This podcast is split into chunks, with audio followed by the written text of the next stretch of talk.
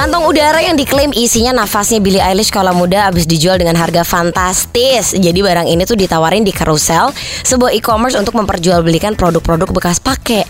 Nah, jadi nama akunnya tuh Revlon.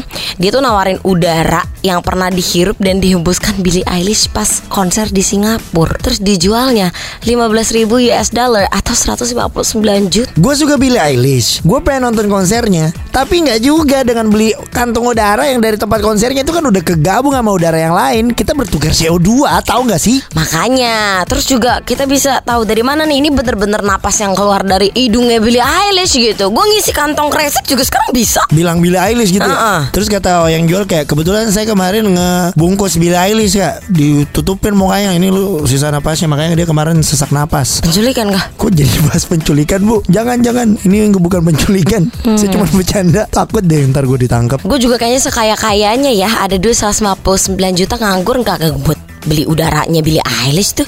Seenggak-enggaknya nih ya Misalnya nih Handuk lah gitu kan. Kayak sapu tangannya Billie Eilish gitu. Atau misalnya tempat minumnya gitu. Masih lebih keruan loh. Iya masih masuk akal sih. Tapi janganlah Bel. Handuk, sapu tangan gitu-gitu. Ntar kena cacar monyet Enggak bahaya dong. Kan saya hat artisnya Ya insya Allah. artisnya. Cuman kan babang-babang yang lelangnya lu nggak tahu, babang yang ngirimnya lu nggak tahu. Oh, lu iya disinfektan juga udah hilang tuh bekas tangan Billie Eilish. Udahlah beli makanan aja udah kaulah muda ya.